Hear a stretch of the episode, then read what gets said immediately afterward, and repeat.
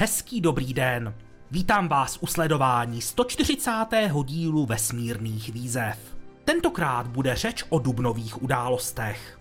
Podíváme se na výběr pilotovaného lunárního landru.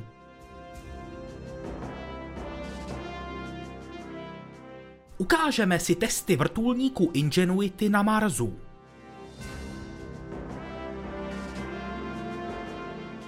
Ukážeme si vypuštění základního modulu nové čínské stanice.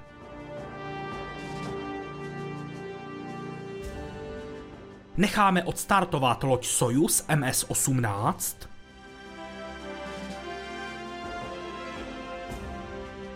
Podíváme se na přistání Sojuzu MS-17.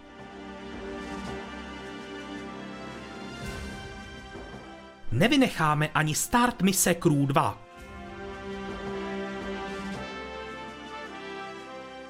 A na závěr tu máme testy Starship SN-15 a další novinky na Boca Chica.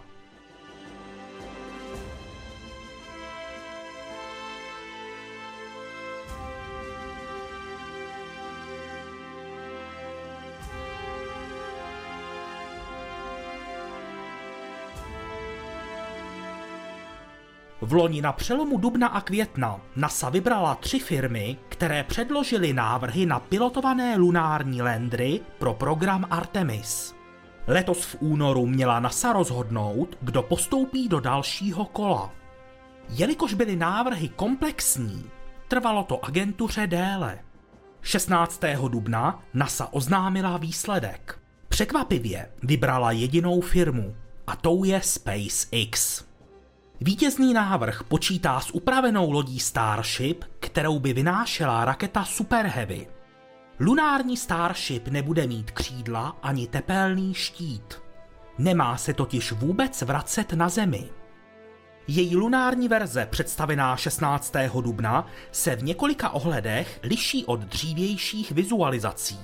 Změnily se třeba přistávací motory po obvodu nebo pás fotovoltaických panelů.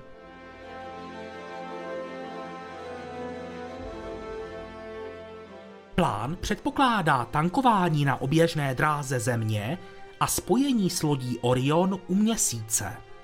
Starship byla vybrána kvůli velké nosnosti a nabízenému objemu. Velkou roli hrály také finance. Šlo o nejlevnější návrh za 3 miliardy dolarů.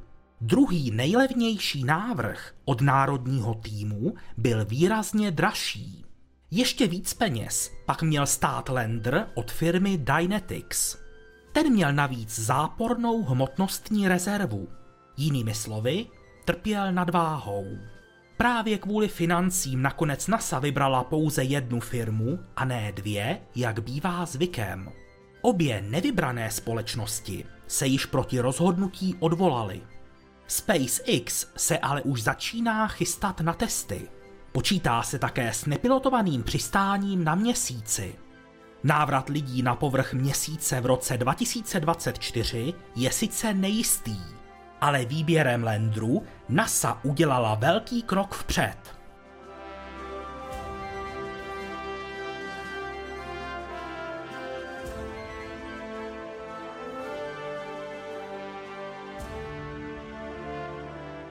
Vrtulník Ingenuity byl 4. dubna vysazen na povrch Marsu a rover Perseverance odjel několik desítek metrů daleko.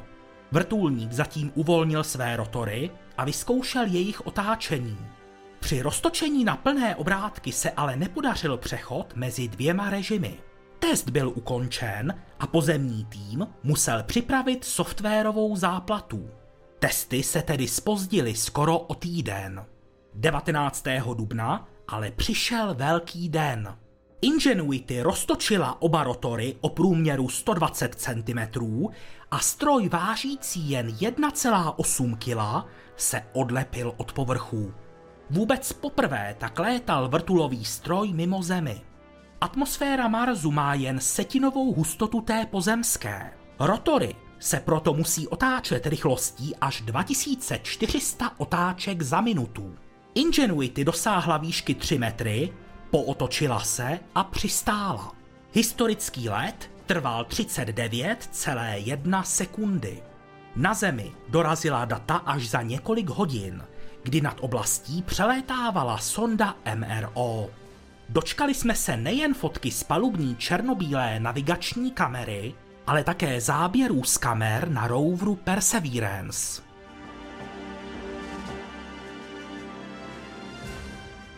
...22. dubna následoval druhý test. Ten už byl trochu složitější. Vrtulník vystoupal do 5 metrů a rychlostí půl metru za sekundu se vydal o 2 metry do strany. Tam se opět otočil a stejnou rychlostí zamířil zpět. Stroj si musel poradit také s nečekaným porivem větru. Přistání proběhlo na stejném místě, odkud se startovalo. Tento let trval 51,9 sekundy.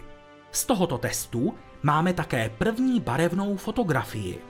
Oproti té černobílé má mnohem lepší rozlišení a také delší expozici. Testy mají být stále složitější. A to se potvrdilo 25. dubna při třetím letu. Ingenuity opět vystoupala do 5 metrů a provedla úhyb do strany. Rychlost pohybu byla ale už 2 metry za sekundu. To klade na systém mnohem větší nároky. Stroj uletěl 50 metrů, zastavil se, vrátil se zpět a přistál. Tento let trval 80 sekund. To už se docela blíží maximální výdrži, která je 90 sekund.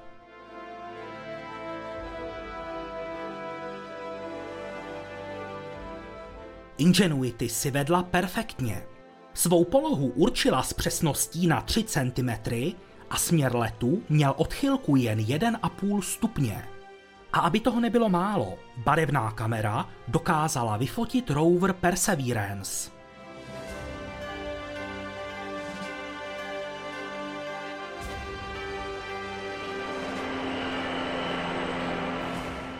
Ingenuity byla od začátku technologický demonstrátor. Stroj, který může selhat. Jeho úkolem bylo jít postupně až za hranici možností. Inženýři tak mohli získat cená data. Získané informace měly vyšlapat cestu k větším strojům, které by mohly proskoumávat Mars. Po třech startech ale už stroj splnil úkoly a byl stále v dobrém stavu. Byla by tedy škoda o něj přijít. Odborníci se proto rozhodli změnit plán. Ingenuity přechází do provozně demonstrační fáze, která potrvá 30 dní. Opustil se tedy úvodní plán stále složitějších letů. Místo toho se bude testovat, jak může Ingenuity pomáhat roveru s průzkumem trasy. Vrtulník by mohl třeba hledat nebezpečná místa nebo fotit nedostupné lokality.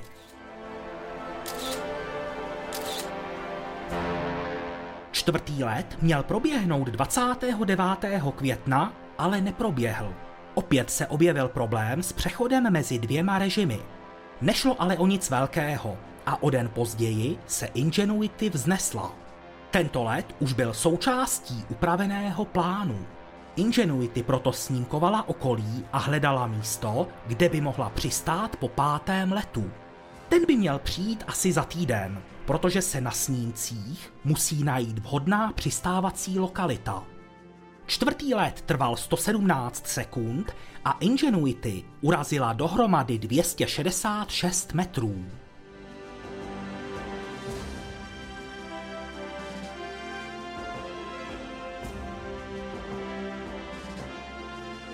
Five, four, three, two, one.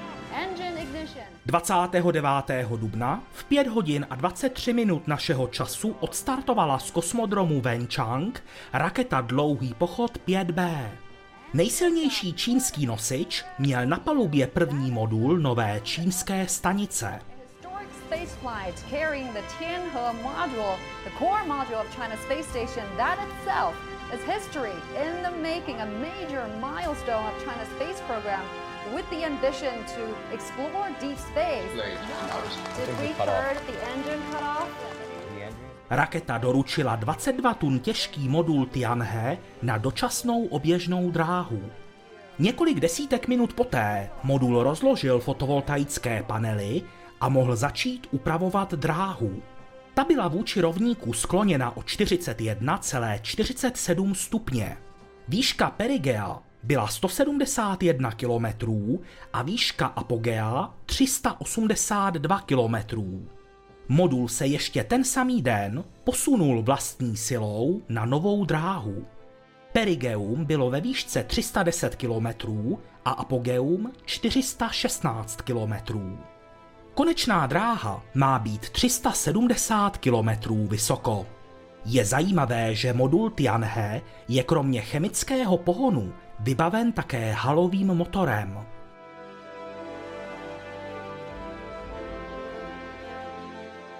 Modul měří na délku 16,6 metrů a jeho průměr kolísá mezi 2,8 a 4,2 metrů. Jeho přetlakový objem je zhruba 50 metrů krychlových. Najdeme na něm pět dokovacích portů. Dva z nich obsadí laboratorní moduly Ventian a Mengtian. Poté bude mít stanice využitelný objem okolo 110 metrů krychlových. Počítá se i se spoluprací s teleskopem Xuntian. Ten bude létat volně na stejné dráze jako stanice, ale bude se k ní moci připojit pro inspekci a servis. V květnu má k modulu Tianhe vyrazit nákladní loď Tianchou 2 a v červnu pak pilotovaná loď Shenzhou 12. Její posádka by mohla na stanici zůstat až tři měsíce. Výzkum na nové stanici ale nebude čistě čínský. Domluvený už je mezinárodní podíl, například s evropskými státy.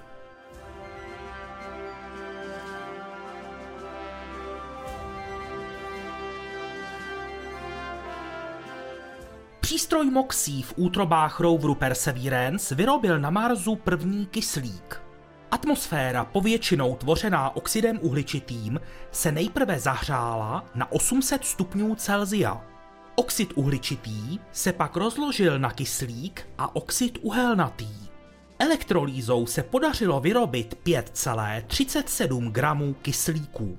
V dalších dvou letech proběhne ještě dalších devět testů za různých podmínek.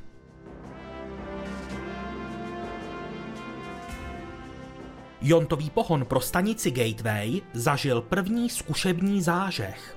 Ve výsledku budou tyto 6 kW jednotky spřaženy do jednoho celku.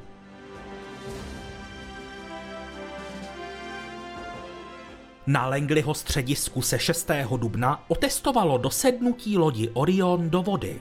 Na rozdíl od testů v minulých letech se používá maketa, která je konstrukčně téměř identická s letovým kusem.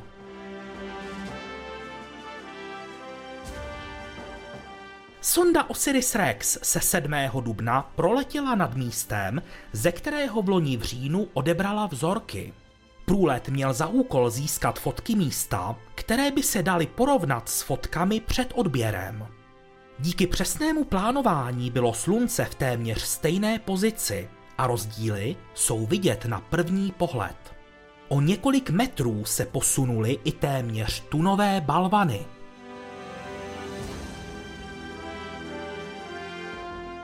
Ve speciální vakuové komoře se testovalo rozkládání fotovoltaických panelů sondy Lucy.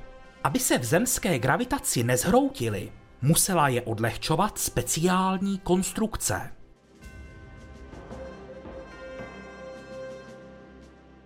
Družice MEV-2 se 12. dubna spojila s družicí Intelsat 1002. Po dobu několika let bude MEV-2 zajišťovat pohon a manévrování telekomunikační družice.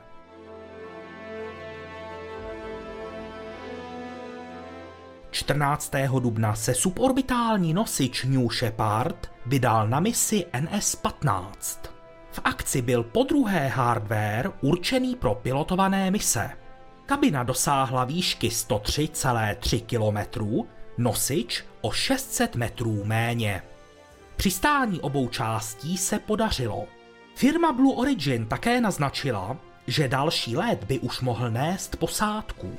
Nedojde k němu však dříve, než na konci května.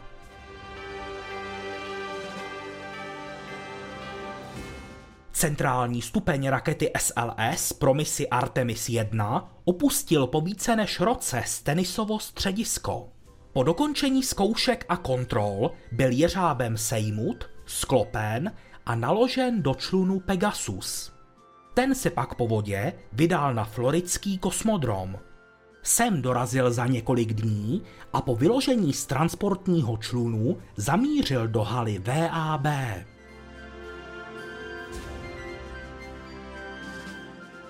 Marzovské vozítko čínské mise Tianwen 1 dostalo jméno Chuzhung. Název odkazuje na čínskou mytologii, konkrétně na boha ohně. Přistání na Marsu by mělo přijít ve druhé polovině května.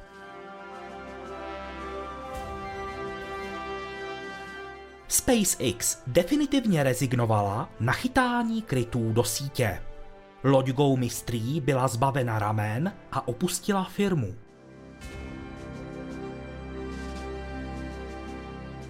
Osmého dubna odstartovala raketa Dlouhý pochod 4B. Z kosmodromu Tchai-Yuan vynášela družici Shiyan 603. Podle dostupných informací by se mělo jednat o testování nových technologií.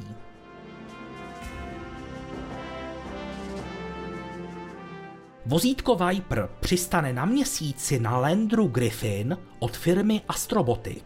Ta v Dubnu oznámila, že se na vynesení nákladu dohodla s firmou SpaceX. K vynesení se použije Falcon Heavy.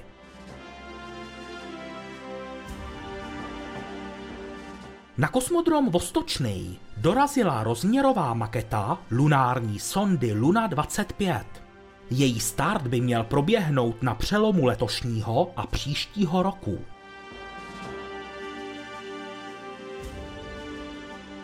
Technici firmy Northrop Grumman se pustili do závěrečného skládání sluneční clony teleskopu Jamesa Webba. Ta byla v minulých letech několikrát cvičně rozložena, aby se ověřilo, že vše funguje správně. Příště by se měla rozložit už v kosmickém prostoru.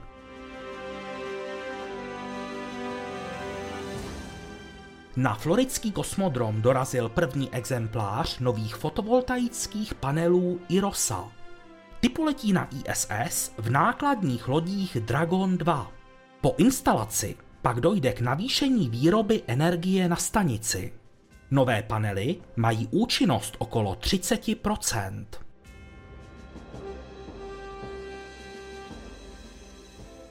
5. dubna se od ISS oddělila loď Crew Dragon z mise Crew 1. Čtyřčlená posádka se však nevracela domů. Loď se pouze přemístila na druhý dokovací adaptér. Všechno souviselo s chystaným příletem mise Crew 2 a také nákladní lodi Dragon 2.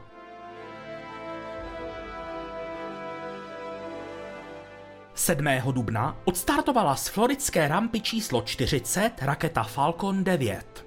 Její první stupeň letěl po sedmé a dokázal přistát na mořské plošině.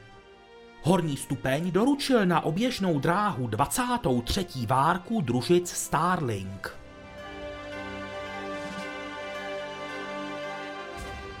25. dubna startovala z kosmodromu Vostočný raketa Soyuz 2.1B. Na její palubě bylo 36 družic systému OneWeb. Horní stupeň fregat je opět uvolnil po devíti porcích.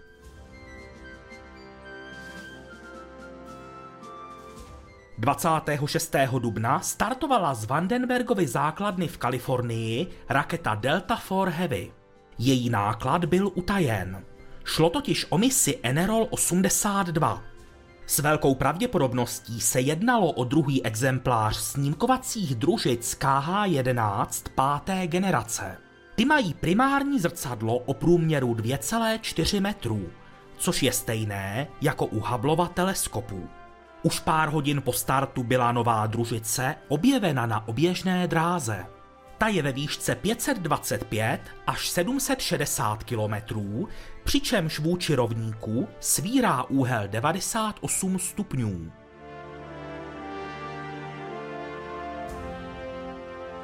27. dubna odstartovala z kosmodromu Tchaj-Yuan raketa Dlouhý pochod 6. Vynášela celkem 9 družic. Většina z nich má sloužit ke snímkování Země.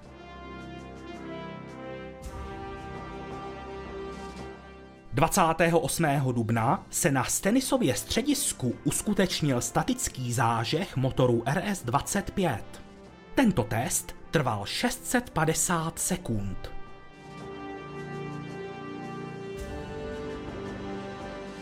Dvacátého 29. dubna se raketa Vega vrátila do služby po loňské nehodě. Hlavním nákladem byla snímkovací družice Pleiades Neo 3. Ta by měla dosáhnout prostorového rozlišení až 30 cm. Spolu s ní letělo i pět malých družic. Ty byly připojeny k dispenzeru postavenému v Brně firmou SAB Aerospace.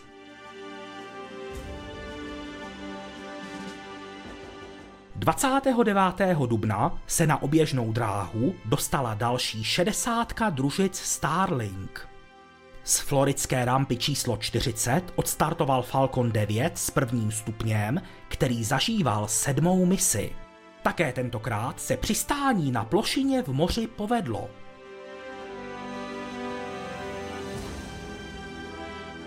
Dvacátého 29. dubna se obří letoun Stratolaunch alias Rock podíval po druhé do vzduchu. Jeho let trval skoro tři hodiny. Letadlo několikrát prolétlo nad runway letiště Mojave v Kalifornii a pak přistálo. Mohlo by to znamenat, že se kolem projektu začíná něco dít.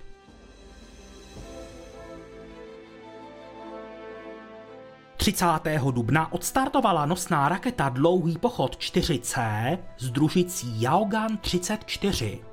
Měl by to být první kus nové řady optických družic pro civilní pozorování Země.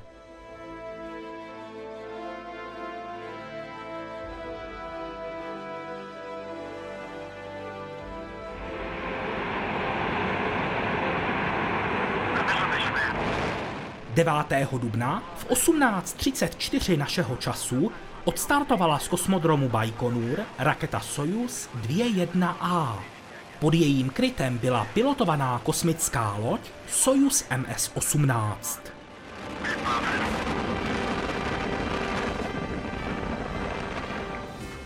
Raketa splnila svůj úkol. Loď se oddělila od horního stupně a vyrazila ke stanici ISS.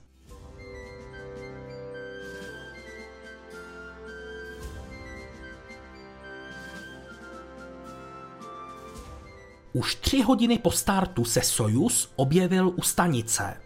Loď měla na své palubě tříčlenou posádku. Sojuzu velel Oleg Novický, pro kterého to byla třetí kosmická mise. Jeho krajan Piotr Dubrov zažíval kosmickou premiéru. Třetí do party, američan Mark Van der Haay, prožíval druhou misi.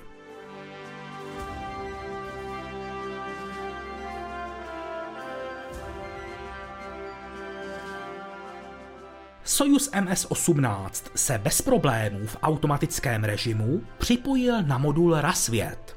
Po nezbytné kontrole se mohl otevřít průles. Nastala málo výdaná situace.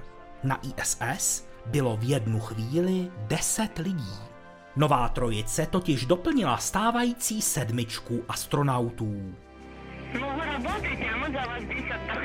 All right, you work.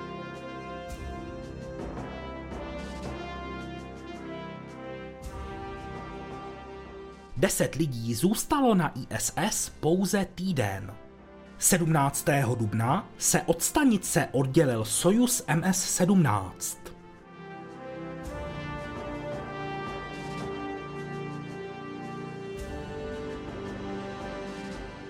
Po 185 dnech na oběžné dráze se domů vracela tříčlená posádka. Lodi velel Sergej Ryžikov, který ukončoval svou druhou misi.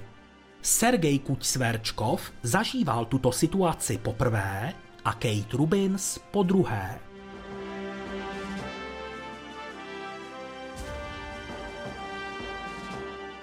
Po oddělení od stanice už nabrali věci rychlý spát. Sojus provedl brzdící zážeh, který ho zpomalil. Loď se rozdělila na tři části a zanedlouho už kabina vstoupila do atmosféry.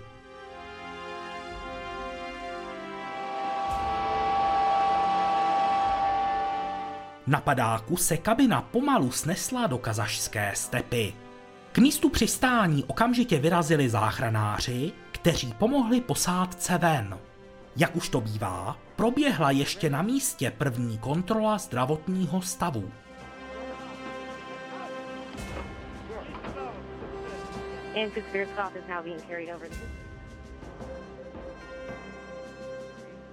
Two, one, zero. 23. dubna odstartovala z floridské rampy 39A raketa Falcon 9. Na oběžnou dráhu vynášela pilotovanou loď Crew Dragon na misi Crew 2. Šlo o mimořádnou událost, protože vůbec poprvé byl Crew Dragon použit opakovaně. Tato loď se v loni zúčastnila testovací pilotované mise DM-2. Většina systémů zůstala původní, Vyměnili se třeba padáky a některé systémy byly vylepšeny. Crew Dragon si díky tomu zlepšil třeba fungování záchranných motorů Super Draco. Mohly se tedy trochu uvolnit limity pro vítr v době startu.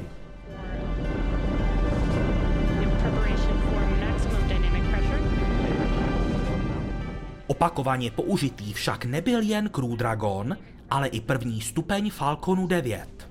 To je sice u SpaceX běžné, ale tohle bylo poprvé, kdy použitý první stupeň vynášel pilotovanou loď. NASA přitom dříve požadovala pro každou misi novou raketu i loď. SpaceX ale předložila důvěryhodná data a NASA souhlasila. Tento první stupeň zažíval druhou misi. Poprvé vynášel v loni Crew Dragon na misi Crew 1. Také tentokrát se pokusil přistát na mořské plošině a uspěl.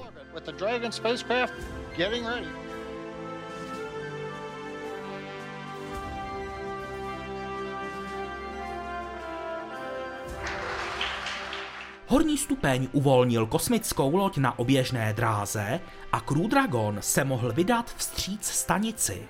Za pár hodin si ale posádka musela opět obléci skafandry. Hrozila totiž srážka lodi s neupřesněným objektem kosmické tříště. K ničemu však nedošlo a posádka si mohla skafandry opět vysvléci. Později se ukázalo, že šlo s největší pravděpodobností o planý poplach.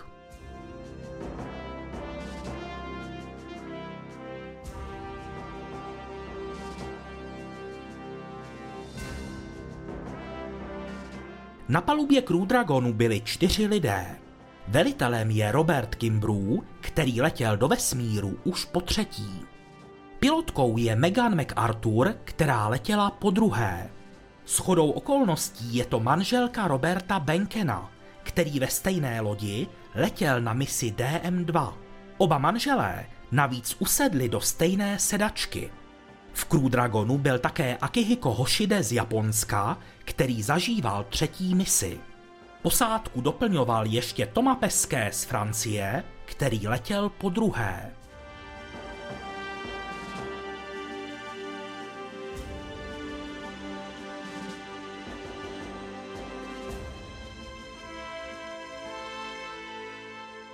Loď se 24. dubna automaticky připojila k adaptéru IDA-2. Po klasické kontrole těsnosti byl průles otevřen a posádky se mohly setkat. Na stanici bylo v té době sedm lidí.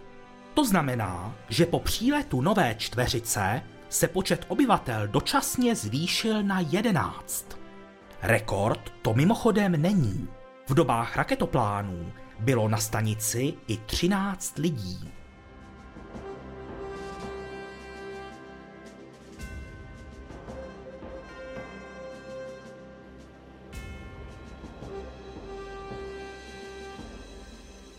Hlavní pozornost na základně Boca Chica budila v Dubnu především Starship SN-15.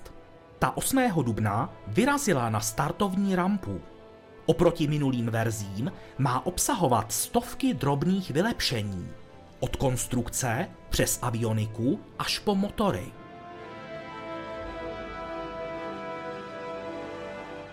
Možná jste si všimli, že se před patnáctkou testovala Starship SN11. Nabízí se tak otázka, kde jsou verze 12, 13 a 14. Tyto modely se skutečně stavěly, ale pak byly sešrotovány. Důvod byl jediný, aby se dříve dostalo na SN15, která nese zmíněná vylepšení. Starship třeba nebude potřebovat dočasné heliové nádoby k tlakování malých nádrží. Ty se mají staronovým způsobem tlakovat odpařenými pohonými látkami.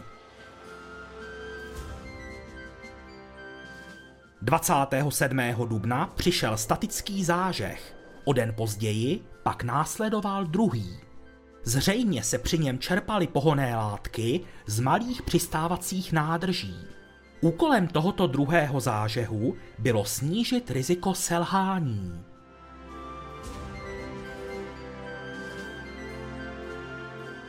Ale Starship SN-15 nebyla jediná, na koho se upínala pozornost. Do testovací oblasti zamířila také špička ve speciální konstrukci. Jde o testovací exemplář, který má vyzkoušet mechanickou odolnost pláště. První zkoušky proběhly 29. dubna.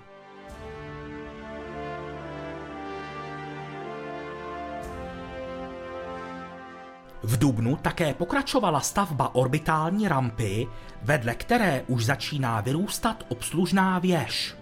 A aby toho nebylo málo, tak se sem v Dubnu vydali i dvě velké nádrže. SpaceX si je vyrábí sama. Při jejich výrobě využila zkušenosti z produkce Starship.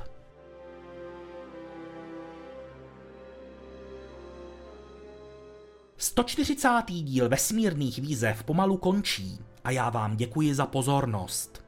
Za měsíc přijde další díl, který zmapuje květnové události. Čeká nás třeba přistání mise Tianwen 1 na Marsu. Do té doby se budu těšit opět naslyšenou.